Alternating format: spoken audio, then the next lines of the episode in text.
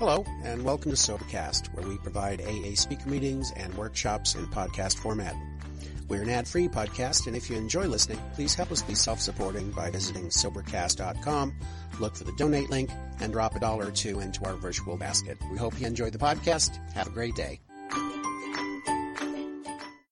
My name's Alan. I'm an alcoholic, and uh, in the tradition of the meeting, I my sobriety date is June 23rd, 1986. Um, I was 25 when I got sober. Um, you can do the math on, if you want to know how old I am. Um, I was at a meeting the other day, and the and the chairperson, you know, stood up, sat up there, and he's got he had you know six or seven years, and he said, you know, after all this time, he says, I'm just not nervous anymore. And as and a friend of mine leaned over this goes, that's sort of like because you're a sociopath, um, you know, and. Uh, I've been doing this for a long time, and um, I still get nervous, and I think that's a that's a good sign. Um, so let's see. The big book says um, we share in a general way what we used to be like, what happened, and what we're like now. Everybody always says it's what it's like, what happened, what it's like now. There was no it. It was what I was like. What I was like before I got to AA, um, going way back, and I, and I really appreciated your share because I, I really identified with a lot of things. Um, you know, home life was hard when I was a kid. I can't tell you that you know any one certain thing happened. I just knew that um, I developed early on a distorted view of the world, and um, I didn't have any tools to deal with that view of the world. So um, I read a lot. Um, I had a had a little room. Finally, when I got my own room, it was like this cinder block 10 by 10 thing that I was in, you know, and I would lock my, not lock myself, but I would hide in that room for hours and hours of time and um, read. And so I learned to live my life vicariously through these fantasies that I would read. Um, and when I came out of that room, I was ill equipped um, to deal with things. And so um, I was always looking for approval, you know, is one, one way to put it. And when I, on my, on my 16th birthday, um, my brother said, Here, try this. I'm not going to, I won't say what it was, but he said, Here, try this. And I said, Okay. And I tried it. And I remember what I took away from that was I went to my friends and said, I did this. And they all said, Ooh, that's really cool. And I got this feedback, which was, you do this, you get good feedback. And so I started to do that. And um, feedback sort of died off, but I was, uh, you know, I. I kept doing the, these things, and the funny thing was is that in, in my early life, um, my dad was a drinker, and when he drank, his personality changed. And when his personality changed, I went into my room if I could, because it was not a pleasant experience. And I can remember in my early teens swearing. I mean, I didn't believe in the Bible or anything, but I, I would, I swore, I am never going to drink because I don't ever want to be like that. And um, I thought that I had actually sort of held firm to that um, that vow for a long time until my sisters um, a couple years ago brought out a, uh, a photo album called the 70s. Um, and there were pictures of me in, in really bad clothes, um, really bad glasses, and with a beer in my hand. And I have no memory of that. I have no memory of the fact that I was drinking back in the, at that time, but I was probably doing it so that I could fit in with the crowd that I was with. Um, I grew up in Alaska, um, which is means nothing other than um, drinking is sort of like the state sport. Um, and um, when I was when I was 18 years old, my family moved in mass down to Southwest Washington. And so I moved into a pl- part of the country that I didn't know at all. It rained for three weeks, I think, the day I landed here. Um, and so I was sort of depressed and had no roots. I had no um, idea about what I was going to do. And so I decided I was going to go to school. And I signed up for a community college in Southwest Washington. And at about the same time, I got a job at a um, at a retail company. And the people that I gravitated toward when I was at school, they all drank. And the people that I gravitated to at my work, they all drank. And so this solemn vow that I had taken as a as a kid was just thrown out the window. It's like, okay, I'm this is what I'm going to do. I'm going to hang out with these people and we're going to drink. Now, mind you, I'm 19 years old. I'm not legal to go into bars, but I went into bars with my friends anyway, and no one ever carded me because I was with this big group of people, you know. And I remember really pissing off the bartender. Oops, sorry. Oh my gosh. Um, I remember really irritating the bartender um, when I came in at, on, my, on my 21st birthday and showed him my ID, which was a real sweet thing to do, you know. I basically I had threatened his his livelihood without him knowing it for two years. But in any case, um, the, these two separate groups um, really um, helped me develop my alcoholism.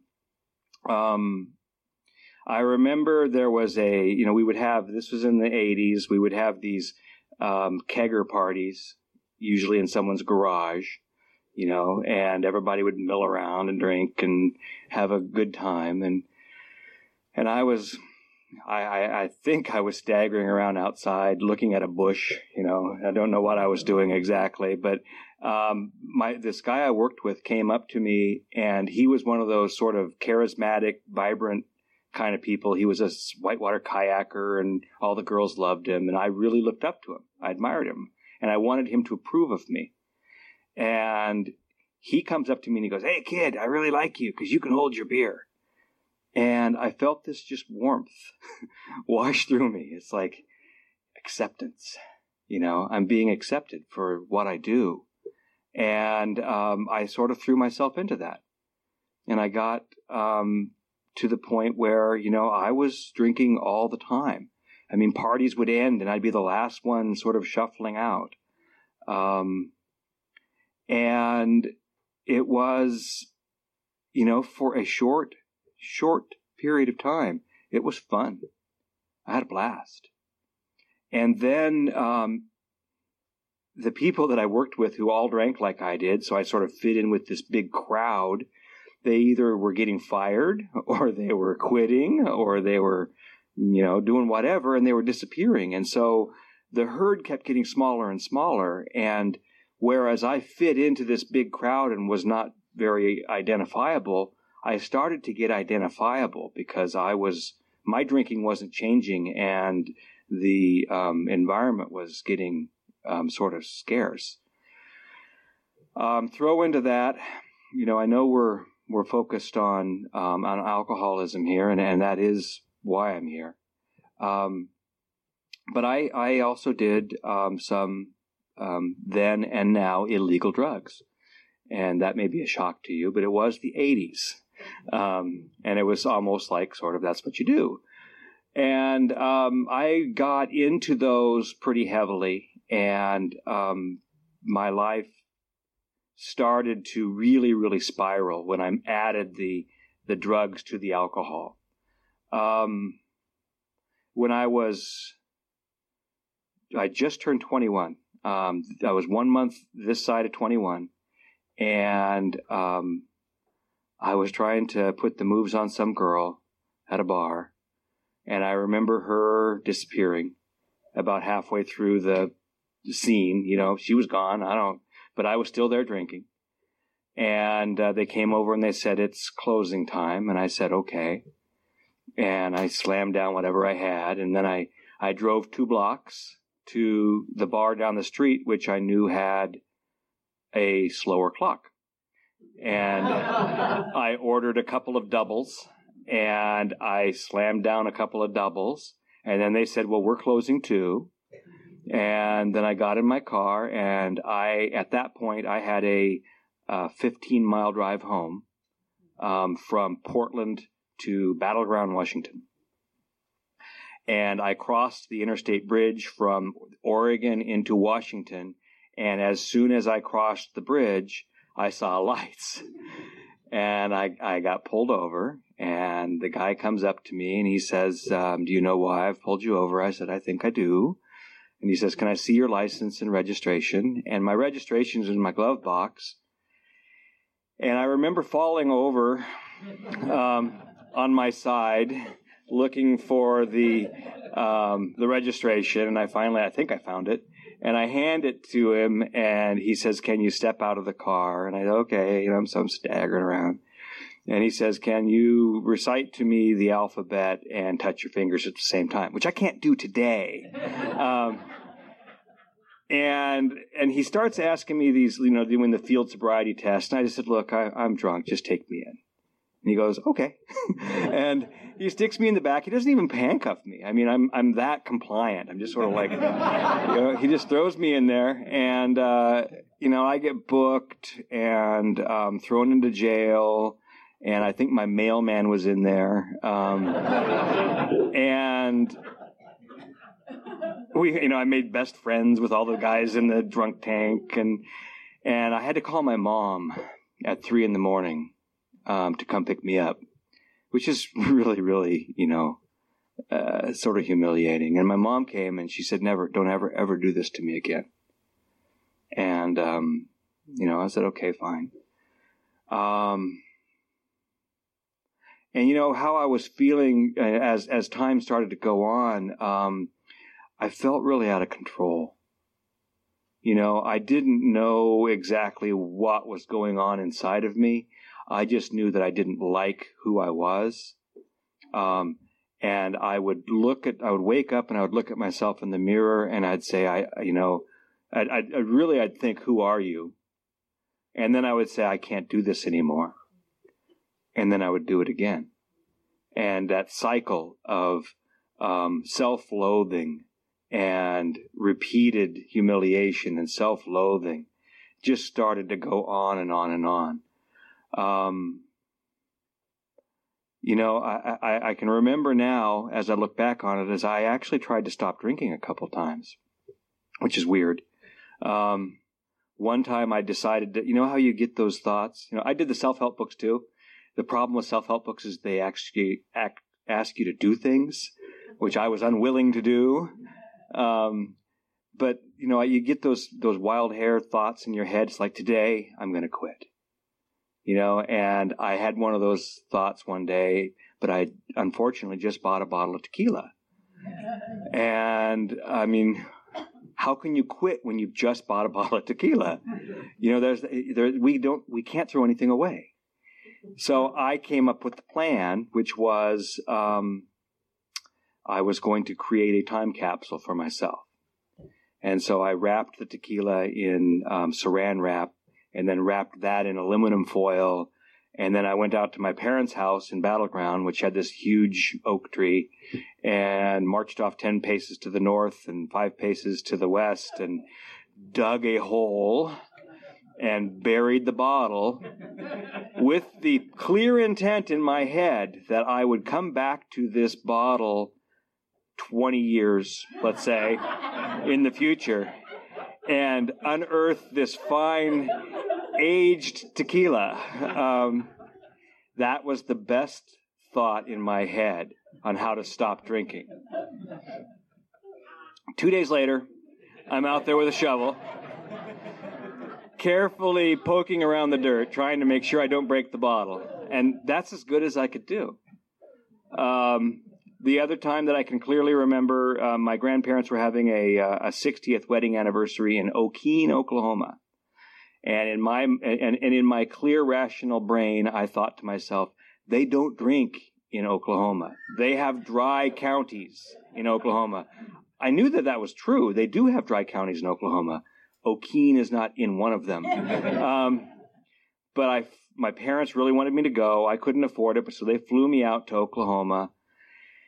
And here I am in a really small town in Oklahoma with my family.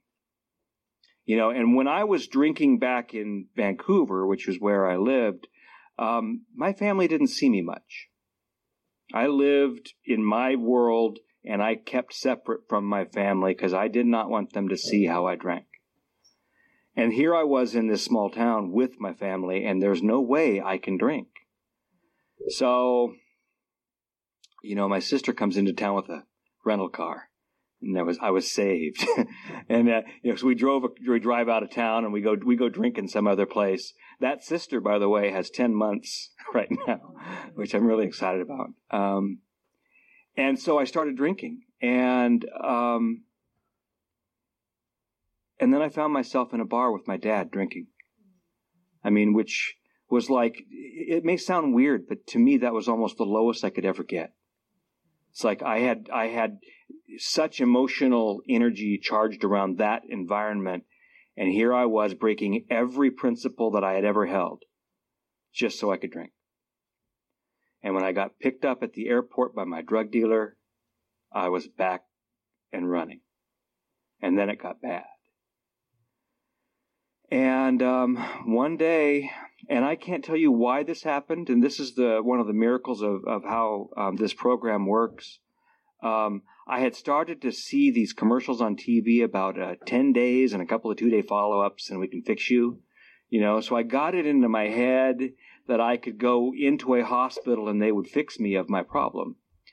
And um, the other thought that crossed my mind, which I don't know where it came from, was if not now, when? You know, if I'm going to stop, when am I going to do it? If not now, when? And I walked into my work one day and I walked up to my boss and I don't know where these words came from. And I walked up to her and I said, I have a problem and I need help. And she said, I know. And um, so I went and looked for treatment centers. That was my solution was I was going to be hospitalized because a a clear scientific method would be used to cure me of this problem that I had.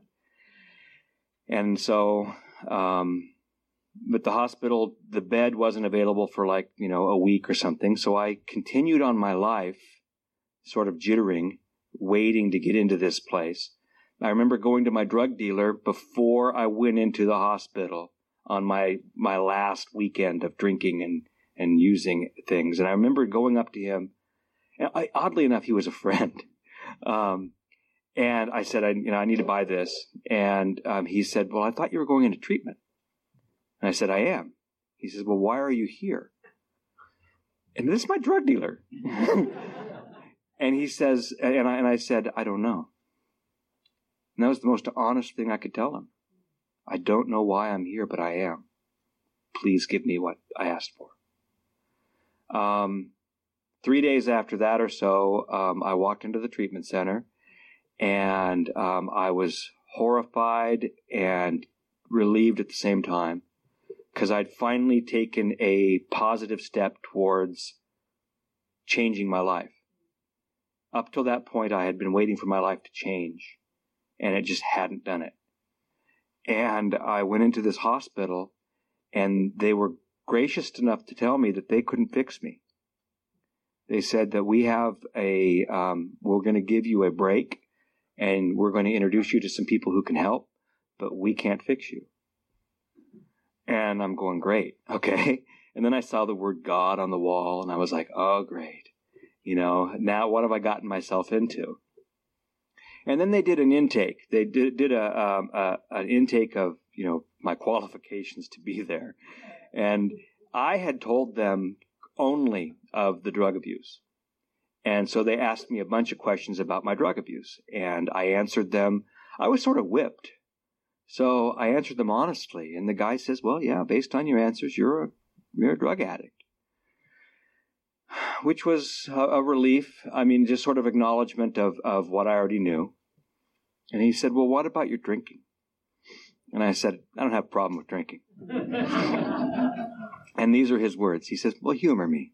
And and he reaches over and he pulls out this um, i remember it clearly he opens a drawer and he pulls out this questionnaire and he sits it down and he starts asking me questions and i start lying You know, I don't know if I was lying just automatically or if I was trying to make myself look better. I don't know why. I lied through the whole thing. And at the end of it, he says, Well, based on your answers, you're a chronic alcoholic. Who knows what he would have told me if I had actually told him the truth. Um, but that was, you know, we talk in this program about moments of clarity. And that was a moment of clarity for me. That was like, huh. You know, and a realization that every time I did anything bad in my life, including drugs, relationships, whatever, I drank first.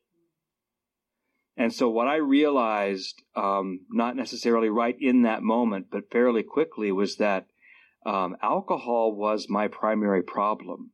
Everything else was window dressing. And that I needed to focus on this issue, um, or all those other issues were, you know, I mean, I, I, I, couldn't deal with it all at once, so I just focused on one. Um, the interesting thing that I, I, I think about uh, coming to AA is that um, when I got to a point where I was willing to do anything to stop drinking, I admitted that I had a problem. I asked for help, and I and I knew that I couldn't be the one that that that created the solution. So I did steps one, two, and three before I got to AA. And then I got to AA, and the first thing I started to do was argue with you about everything, and especially about God, because I was not, that was not in the cards for me. That was not going to be my path. And I got the best advice I've ever received, maybe, in AA. This woman looked at me and she said, It doesn't matter what you believe, it matters what you do. She said, So act as if you believe in a God and see how, see how you, see if it works. And so I did that. Without belief in anything, I prayed. And um, I started to see coincidences in my life that I, to this day, can't explain. Um, you know, just just I mean I, am not even going to go into them. I mean just just the the world around me sort of snapped into clarity for the first time, and I started to see things that I'd never seen before, and they were, had always been there, but I just I obliterated them with drugs and alcohol. So my early days in AA were um, blissful, um, mainly because all I did was go to meetings and go to fellowship after meetings and eat pie and and uh, and uh, I became a coffee maker fairly quickly. So I had a service position. I didn't even drink coffee. Um, you know, I got I had been an isolator my entire life, and suddenly I was with a group of people who wanted me there, which was a shock to the system. And I was like a you know, I was like a person who's been in the desert for days and is thirsty. And I suddenly was just drinking up this fellowship that we have here. And it was intoxicating, so to speak. And it was, it was amazing. And it, and it was exactly what I needed. Um, I did struggle at first with the number of meetings I went to until in my aftercare, my buddy Mike, um, he was going to like eight or nine meetings a week, and I was going to one or zero. And um, I got sort of called on it, and I didn't like that. So I started going to more meetings with what I now call competitive sobriety, which was he's not going to get ahead of me and uh, Mike and I are still sober today. Um, we're about three days apart, so I think that's really cool. But um, I found a sponsor who was exactly what I wanted, which was he was very hands off. He didn't insist on anything. I remember doing the third step prayer with him, you know, this this older man asking me to get down on my knees in his living room and hold his hand. And I'm going, okay. And then we read the third step prayer out of the book, and I'm like, okay. And he's and he's thinking, this is great. You've done the third step. Let's let's keep going. And I'm like, ah, I don't know what that means. You know, and and he was he didn't push me. I don't ever remember him saying, You need to do a fourth step. He probably did, but I don't remember it.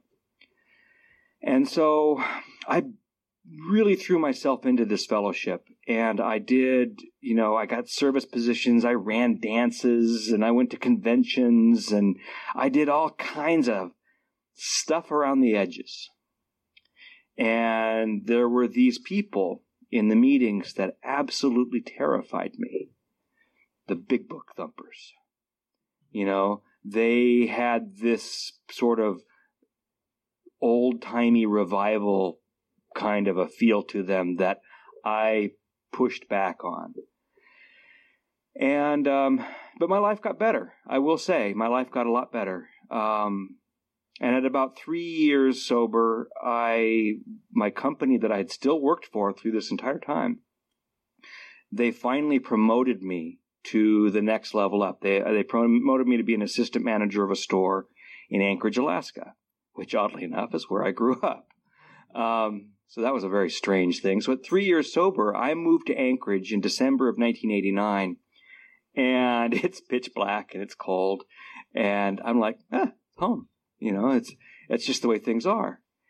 And I start going to meetings up there and it's not quite the same because these people hadn't watched me come in the door and they didn't know my story and they didn't know you know, how funny I was and, you know, how good of a guy I was. And I was just some guy sitting in the back. And I wasn't a visitor and I wasn't a newcomer. And I started to shrivel and die in AA. And I can remember this, this will give you an idea of the, of the magnitude of my ego. Um, I remember saying at one point, don't you people know who I am? and some voice in the back, no, we don't. And I was dying. And we were at work, we were doing an inventory, which is odd. And, um, I came out to my, I, I, I came to my Wednesday night meeting. I finally got a new sponsor. I came to my Wednesday night meeting and the topic was the fourth step. And I am vibrating as I'm sitting there because, um, I realized that up till this point, all I've ever shared in a meeting about the fourth step and the fifth and sixth and on was my theories about it. I had no practical experience. And we got it. We go around this circle and everybody's sharing about their experience and I am just freaking out. And this last guy next to me, he shares and he's looking at me. He's looking me right in the eye as he's sharing about his experience with the fourth step and I'm really, really terrified. And the um, it's it ends, and the, the meeting ends without me having to share. And I'm like relieved and horrified at the same time. And I go up to this man who I'd never seen before, and I said, "It looked like you were you were talking directly at me." And he said, "I was." I said, "Why?" And he goes, "Because you looked really scared." and and my sponsor had wandered his way up there about that time, and I and I was talking to this guy, and I said, you know, I've never ever really, I've never done a fourth step, aside from the one that I did in treatment, which was, you know, meaningless.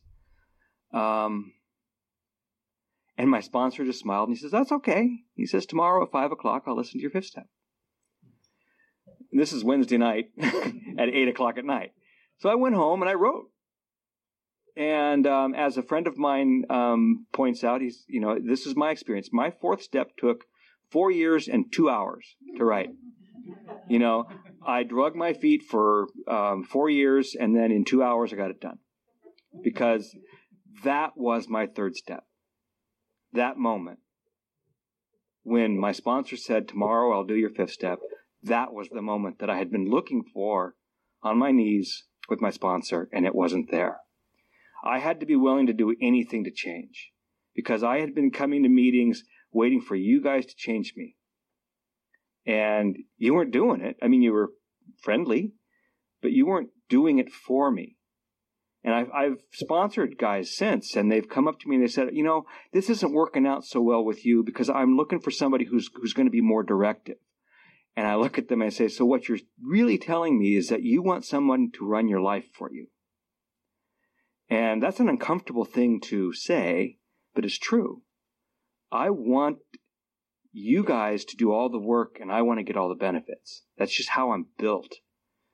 And what I've found in being around here a long time is that um, A, I'm incredibly self centered, and B, I'm incredibly lazy. And that's a bad combination for a drunk. um, lazy and self centered means that I'm only after what I want and I'm not willing to do any effort to change that.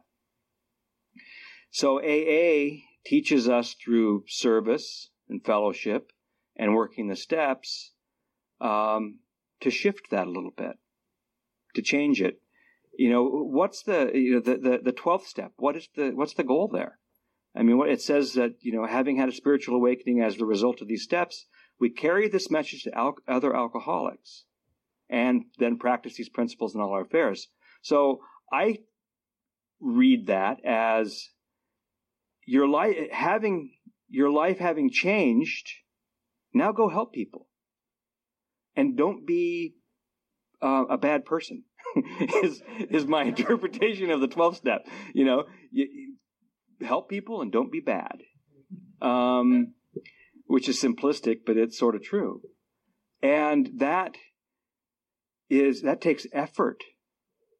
It takes effort to be willing to answer the phone at three in the morning, and it takes effort to um, say I'm I volunteer to help clean up after the meeting. And it takes effort to say yes when a when a man comes up to you and says, "Would you be my sponsor?" No matter how many people I'm working with, I never say no. And that's because my sponsor um, has taught me that. And his theory on it, which I don't necessarily believe wholly, but he believes that time is not relative when it comes to AA. He believes that no matter how many people you're working with, you'll always have enough time. And darn it, he's right. Um, I always have enough time. So, um, my life today, you know, I'm still an isolator. I don't necessarily hide in a 10 by 10 box anymore. I do still read a lot. Um, but AA has become the, um, the center of my life, in a sense. Um, you know, the family that I avoided as a child, you've become. Um, I've traveled all over the world and gone to AA meetings in a bunch of different countries, a bunch of different languages. Um, it's all the same. It's incredible. You know, I've been um, I've been truly blessed, and and even when I'm blessed, I still want more. You know, I've got an ego. It's not my best friend, but I've got it. And, uh, you know, this process has, has changed me. And, and I'm more willing to do things that, um, aren't necessarily fun or comfortable, but they're necessary, um, as a result of being a member of this program. I didn't get to the cake story. I was hoping to get to the cake story because my friend Jerry's back there. Okay, I'll quick, quickly do the cake story. So um, this is an amends story, real quick. I was uh, my brother was coming up on his 50th birthday. My brother was born on October 11th. I was born on October 10th. As a result, as a child, we always shared our birthday. Resentment, number one. Um, I clearly remember being resentful because my mom made a cake for our birthday where my brother got this, she cut this cake into the shape of a sailboat and he got the sailboat. And then there was a little sun in the sky and I got the sun in the sky. I, I want half, you know. He's five years older than me. He, you know, he gets the big cake and everything. And my my sisters, the same ones that showed me the the um, old um, album, they showed me a picture it's Alan's third birthday, and there it is, the cake. And I, so my, my first resentment was when I was three years old. and I remembered it. And um, so fast forward, my brother's turning 50. I bring up this resentment to my friend Jerry. He gives me the greatest, some of the greatest advice. He says, well, why don't you recreate the, cake, the cake? So I buy a sheet cake. I make a replica of best of my ability of what my mom did in 1963. And I take it to my brother's birthday in Portland. And his wife looks at me and goes, I'm so grateful I didn't get a cake. and, and I bring it in and my brother, he knows exactly what it is. He goes, he says, you made the cake. And I said, yeah. And he goes, do you want to be the sailboat this time?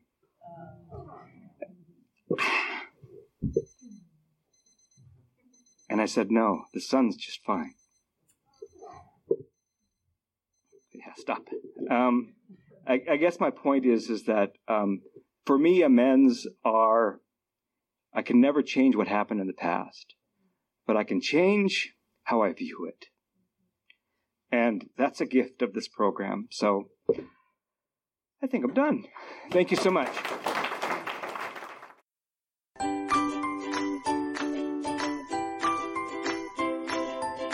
Thanks for listening. I hope you enjoyed the podcast. Sobercast is ad free, and we'd like your help in order to keep it that way. So if you'd like to help us be self supporting by pledging a dollar to a month, visit Sobercast.com and look for the donate links. Thank you very much.